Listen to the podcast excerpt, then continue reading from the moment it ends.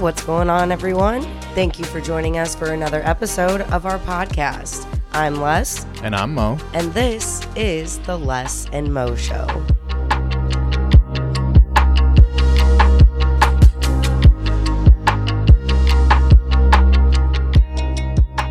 What's going on, everyone? Thanks for joining us for episode six. We are halfway through season one, which is so exciting. We really appreciate you listening every week. You guys are the best. We told you we wanted to bring you a story from Hawaii, so today we're talking about the unsolved case of the Honolulu Strangler, a case that left five women dead in under a year. Before we jump into today's episode, please be sure to like this video and subscribe to our YouTube channel. If you're listening on Spotify, give us a rating and follow our podcast. You can also follow us on Facebook, Instagram, Twitter, and TikTok at The Les and Mo Show. You would think since Honolulu is basically considered a paradise, you know, there wouldn't be much crime happening there. But compared to the mainland, the number of murders are substantially lower. But that doesn't mean that it's still exempt from serial killers.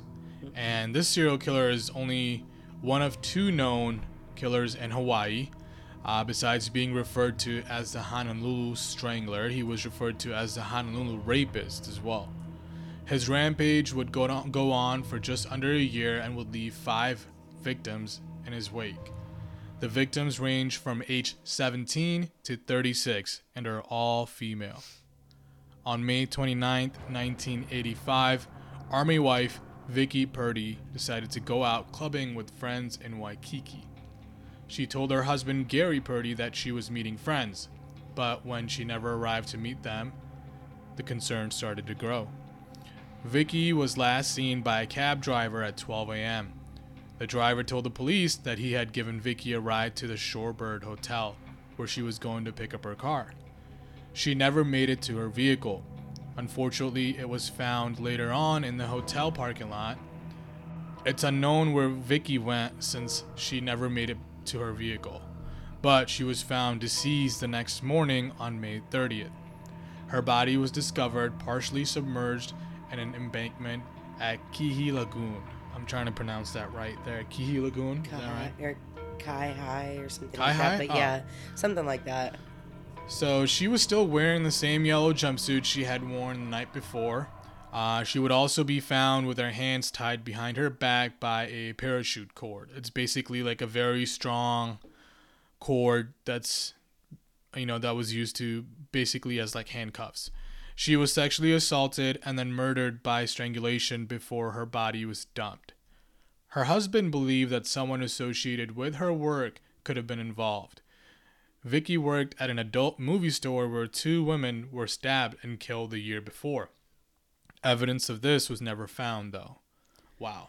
Yeah, so that's wild. Like, I, I think the use of the, you know, the cords is very interesting. Like, yeah, that that that Why a specific parachute cord? cord. Yeah, mm-hmm. like why why a parachute cord? You could go out and get any type of rope or whatever, Home Depot or anywhere like that, but he used a parachute cord. So yeah, and it's very interesting that. Yeah, it's very interesting that she was partially submerged. Like, why was she just by the embankment? Like, yeah, why? And she was still dressed. So if she was sexually assaulted, then this person either did it while, well, he either dressed her Mm-hmm. again or he had her dress, like dress herself before he killed her. But yeah, and I so it looks like she might have gotten picked up like while while she was looking for her car yeah. in that parking lot. So, So she's a lady by herself at night. It's 12 in the morning. Um, she's in a vulnerable situation, you know, being by herself. Who knows where the parking lot was, you Mm-hmm. She- know, in oh, you know- accordance to where she got dropped off. yeah, exactly. And you know what's interesting? Like she kind of looked like she needed help almost. Yeah. Like almost yeah, like like you said, she was a little vulnerable. Vulnerable. Yeah. Yeah. Hmm. That's interesting. Maybe she was drunk and couldn't find her car and he picked up on this or something. Well, no, she hadn't met up with her friends yet. She didn't Oh, get true, to go out. true. Yeah. Mm, okay. So Well, after the death of Vicky, police didn't have much to go off of, and nothing else similar had happened around that time. So the case started to go cold. However, six months later, the strangler would strike again. On January 14th, 1986, 17 year old Regina Sakamoto um, missed her bus to her high school, so she decided that she was going to contact her boyfriend via payphone and she was going to tell him that she was running late. Well, she didn't end up making it to school that day, and um, she did not contact anyone to let them know that she was going somewhere else or something came up. So the next day, Regina's body was found at the same location as Vicky at Kai He or Kihei um, Lagoon, just like Vicky Purdy. So this time, Regina was dressed in her school clothes from the chest up, but the clothing was missing from her lower half. Also, just like Vicky, Regina had been bound by parachute cord. She was also sexually assaulted and she was strangled. On one of her legs was an electrical cord that basically wrapped around her leg, and then the other end wrapped around a rock so that her body definitely would be discovered. So, whoever's responsible for this really wanted his work to be seen, if you will. So, by all accounts, from everybody who knew Regina, she was a great student and she had a lot of ambition. Um, she was going to attend Hawaii Pacific University that coming fall. And um, it, it's just a tragedy that she passed like that. Yeah. But um, police began at this time to suspect that Vicky Purdy and Regina's murders were connected. Well, one so, thing, yeah, one thing I just want to point out also is that both both women were uh, bound behind with arms behind their back. Oh, so they yeah. were they were in a similar position. Sim, you know, if you were laying on the ground, um, your arms behind your back. So yeah. uh, super tough position. I mean, they were basically helpless. And yeah. then the way their bodies were left to be discovered, like on the embankment of the lagoon. Yeah. That just shows that, uh, you know, the, the trait that the killer has is a similar trait. So. Yeah.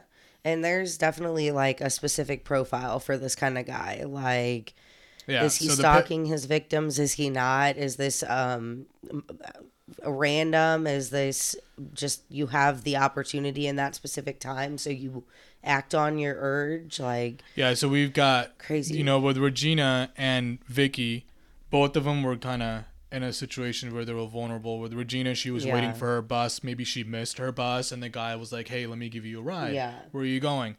With Vicky, if she was, you know, walking around the parking lot looking like helpless, he mm. could have been like, "Hey, you know, are you okay?" And yeah, and then they were both you know killed similarly. So yeah, it's it's really sad that he was taking these lives of these women that were in those positions. Yeah. You know, he took advantage of that, and I don't know how he was able to gain their trust, but he was able to convince them that he was seemingly good until they found out otherwise. Yeah. You know, but there was also a third victim, and her, ne- her name was Denise Hughes. She was a 21 year old secretary at a phone company, and she was known for being on time to work, even though she took the bus every day. When she never arrived on January 30th, authorities were alerted. She was found on February 1st by three young fishermen in the Moanalua stream. Uh, her body was dressed in a blue dress and she was wrapped in a blue tarp. So, like the other two victims, again, she was bound with parachute cord, she was sexually assaulted, and she was strangled. And at that point, the word of the serial killer started to spread all over the island. The police set up a task force um, on February 5th to try to catch this killer. Um, the task force was actually made up of a 27 person team, and with help they um, had the FBI task force for the Green River killer help them with this, and they created a profile on the suspected serial killer. So they said the killer was a male who was an opportunist. Um, he didn't really calculate the killings. He kind of knew what he was going to do, but he didn't calculate exactly when they were going to happen. It was just more of him having that exact opportunity. It said that he picked up these vulnerable women, and um, it was women who were waiting at bus Yep. stops or at the airport. Um, but like he mentioned, would even stalk his victims. So it was also stated that the killer would live close to the scenes of these incidents. The police would also release statements to the women of Oahu saying, hey, you got to be careful. You have to be aware of your surroundings right now. You have to really just look out for not just yourselves but each other right now because you guys are all possibly in danger. We don't know who this guy is and we don't know we don't have that many leads. So they then released a sketch of a van that was kind of supposedly seen during these incidents and it was a white cargo van and it had been seen the night of Denise's murder. So that was one thing they had to go off of. Wow. Yes. So, So a the- third woman. Yeah. Now the Green River um, serial killer was someone. I'm not sure if uh, it's in here later, but he was a serial killer in Seattle that Yeah. was doing the same exact thing. So Yep. there was conspiracy about them possibly. And we'll talk about a little bit later too how things from this might be a little connected to the Green River Killer. So that excites me. Yeah, But, so, um, yeah, but at this point, I mean, this guy's basically gone on a rampage. I mean, he killed Yeah. three back to back. So Yeah. The fourth victim was Louise Medeiros. She was 25 and she had been on the island of Kauai uh, to visit with family after her mother had passed away. She attended her mother's funeral and then made plans to return to Waihapu, Oahu, where she lived.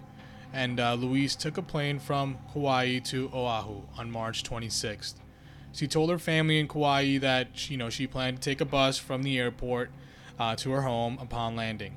However, she never made it to the bus or onto the bus.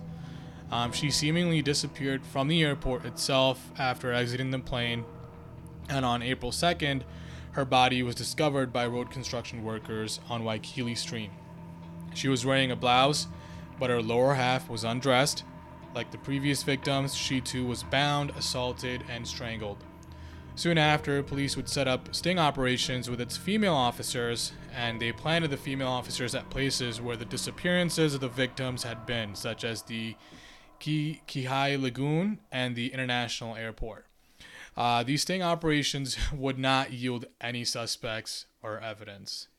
Yeah, I mean, how often do those sting operations work? I don't know. Yeah, I mean, they pretty much dressed up some of their female officers and stuff and kind of planted them around the city and put them in similar situations, but nothing really happened with that. So that was unfortunate and a fail. And let me just go back here and look at these dates again. So we have uh, Vicky Purdy, and she's in May 30th of 85. Okay. Then we have Regina, who is January 14th of 86, so several months apart. Then we have Denise, and she was in January as well. So you have two that are like two weeks apart, Yeah. two and a half weeks apart. Then our fourth victim, Louise, she was killed in March. So that's two months later. And then her body was found in, on April 2nd. So Yeah. she was. so You know who, whoever is, this is doing close this. together. Yeah, whoever is doing this is so smart the way they're doing it because these girls are just disappearing. Like, Yeah. They're there one moment and then they And then they're vanish gone. and then you find their body. Like, Yeah. how is he doing that? He's got to be really familiar with the areas that he's in. Like somebody who knows he can grab them, knows that he can move them, knows that he can murder them, and then knows that he can dispose of a body. Yeah, I I mean, and Honolulu, where where this is happening, it's a pretty busy city. It's huge. It's I got a million people. you know, I don't know how he would avoid not being seen or the girls, you know, if they were fighting. Yeah. Hmm, super interesting. Yeah, it is very interesting to s- to mm-hmm. think about how he did this. Now, the fifth and final victim was 36 year old Linda Pesce. Pesce? Pesce? Pesce. On April 30th, Linda's roommate reported to police that Linda was missing because she never showed up for work on April 29th. Hmm. Linda had left early that morning because of a pre work scheduled meeting and wasn't expected to arrive home until later that evening. Her car was discovered on the side of Nimitz Highway 1 or Hawaii 1, uh, and Linda was nowhere to be found. A man named Howard Gay, who worked at the Flying Tiger airline uh, off of Lagoon Drive and lived in Ewa Beach, would tell police that he had a psychic reading and he was told by that psychic where to find Linda's body. Howard also drove a white cargo van. So now we're getting this Hmm. character Howard Gay involved, and he apparently Knows where the body is. where the body is, and he Hmm. found out about it from a psychic reading. And he drives a white cargo, Cargo van. Mm. yeah. Okay, so Howard. a lot of the other victims, um, the some of the witnesses reported a white cargo van Yeah. being so, around. So sus sus sus. sus, yeah. he stated the body could be found at Sand Island. On May 3rd, Gay was instructed by police to lead them to the body. However, there was no body there. Hmm. Convinced the body was somewhere near, the police scoured the entire island. Linda's body was discovered there by a couple searching the island for trash. Linda had been found bound with parachute cord, strangled, and sexually assaulted like the victims before her. Damn. Police set up roadblocks throughout the island and talked to many witnesses. Some witnesses responded, or reported rather, seeing a white or mixed race man in a van around the time of some of the murders. Some would even say they saw the man in Linda's car. However, one person always stuck out to them. Howard Gay, the man who led the police to Linda Pesce's body, was formally arrested on May 9th in connection with the killing spree. He was their prime suspect, so the police went digging into the background of his life. This is crazy. Like this Howard Gay guy sure knows quite a bit. He sure knows a lot. Yeah, I mean, I don't know how someone would just randomly call the police and be like, hey, I know where this person's dead body is. Let me take you guys there. He, unless he wanted attention, he wanted to get caught. I don't know. Looks like he wanted to get something off his chest. And, wh- and what we, what's weird is like, why would he do that with that victim? Why not the other victims? Right. I guess that would be shitty if he reported all of them, but still. Maybe that's as it was his swan song, like it was his last, Last one. one, and he knew it. I don't know, but um, so the police started digging into Howard's life, and upon interviewing Howard's ex-wife and his ex-girlfriend, it was discovered that Howard had a bondage fetish, and he would oftentimes tie the women up during their sexual encounters. He would always bind their hands behind their back, people. Sound familiar yet?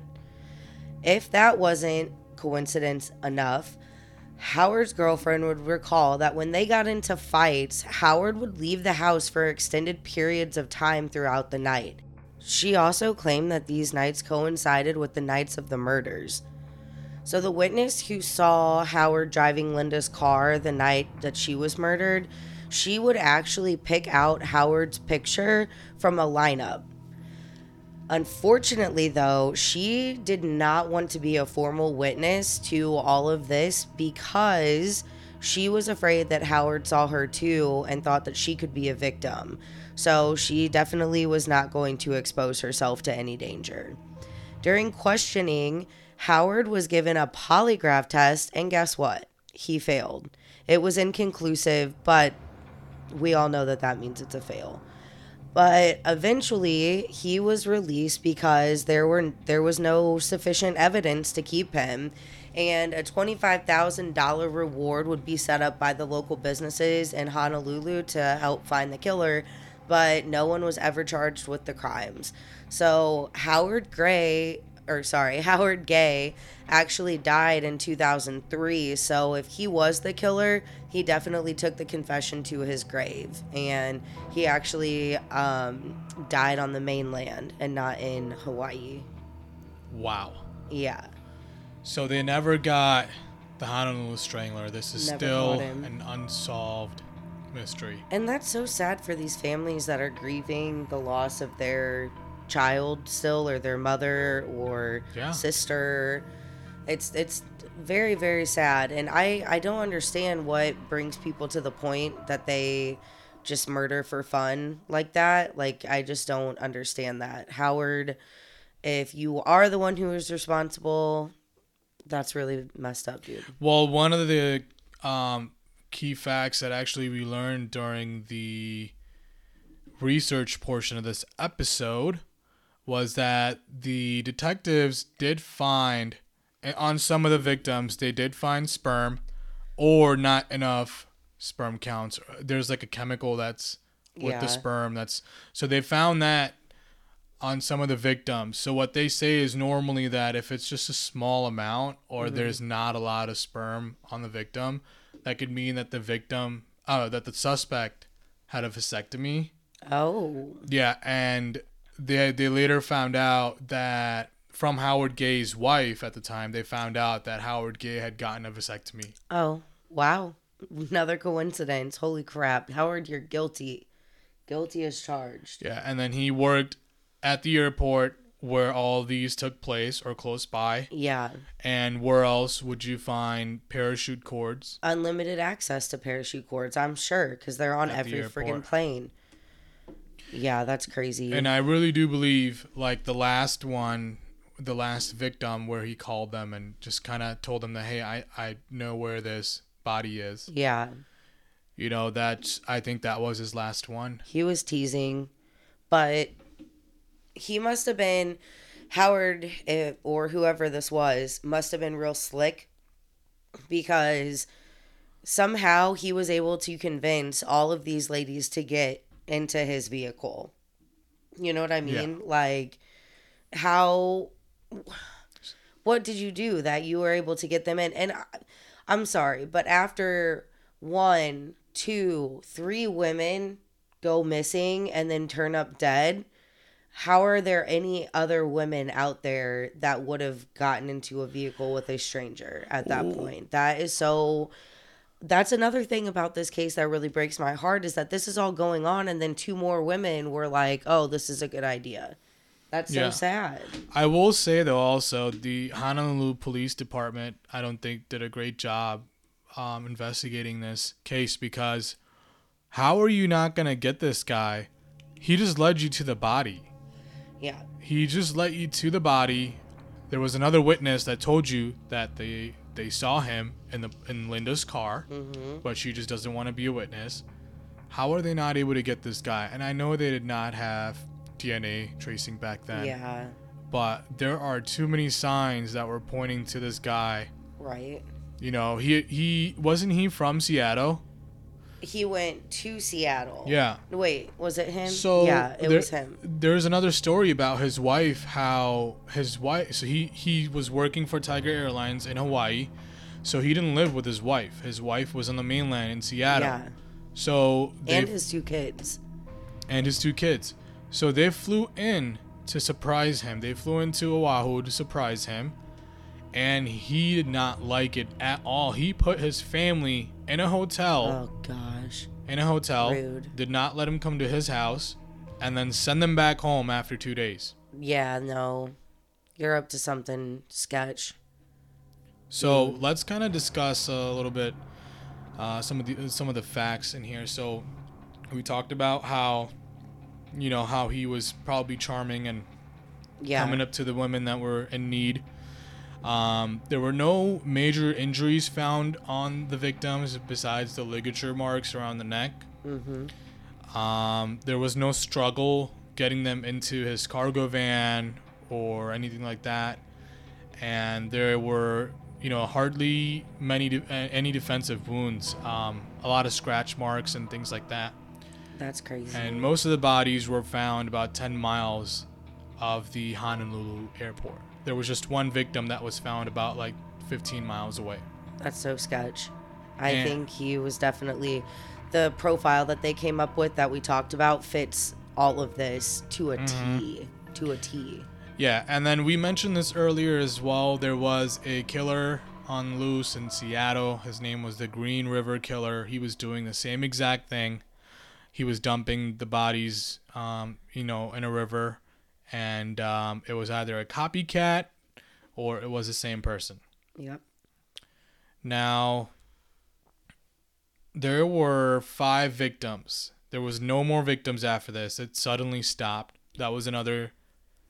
Well, and that point. to me, okay, so Honolulu is a big hub for military presence. So could it have been a military personnel who got who was Oh. on the island at the time and then he Right. got moved to a different place so the murders stopped? Could it have been just a tourist who was staying at an extended period of time or a business man or woman there for an extended period of time? Was it a local? Me personally, I think it was a local because they knew the area so damn well that they knew where to drop the bodies for them to be found, but where they wouldn't be caught in the act. I, I just personally think that it was a local. It was somebody who had lived there. Like, I don't know. But So let's talk about actually another murder that is not really related with this serial killer, but we think it should be. yeah. So just before Vicky Purdy, there was an unsolved murder of Lisa Lisa Au, and this could have possibly been his first victim. So it was the same exact situation. She was killed the same way. Witnesses saw her pulled off on the side of the highway with a police officer like behind, Behind her. So she was like almost like pulled over. Um now you know, now did the police officer kill her? That was the last time she was seen. Well, and what's sketch too about that is that her purse was on the front seat of her vehicle. Mm-hmm. So if she was under arrest or if she was getting a ride or whatever, no woman just is going to leave their purse unattended in their car. You know what I mean? And like if you're being arrested, they're going to have your car towed and they're going to have your stuff brought with you and checked in. So was it a real police officer? Like yeah. I don't know. So the Honolulu police actually investigated one more suspect. His name was William Stevens. He was in the military and he was stationed in Honolulu. Around the time of the murders, he moved to Seattle and the Seattle police investigated him as the Green River Killer.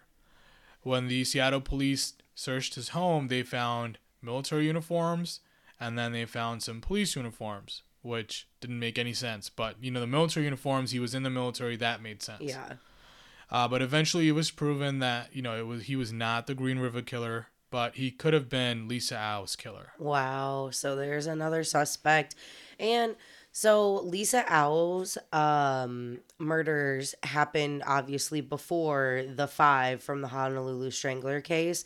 Sometimes they say that a killer will make their first kill and then they'll kind of like upgrade or like they'll change the way that they do it and that becomes their like hallmark like their trademark their calling card you know? Like so lisa Au definitely could have been the first technical like victim of the honolulu strangler strangler then the rest of them happened and then the green like river killings could have happened from the same person. It all chronologically could make sense.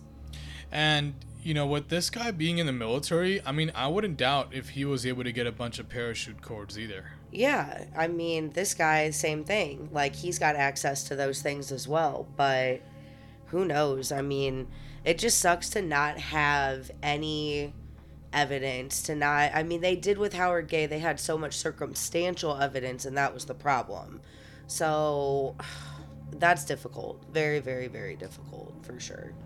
With me, everything points to Howard Gay, um, from him working at the airport.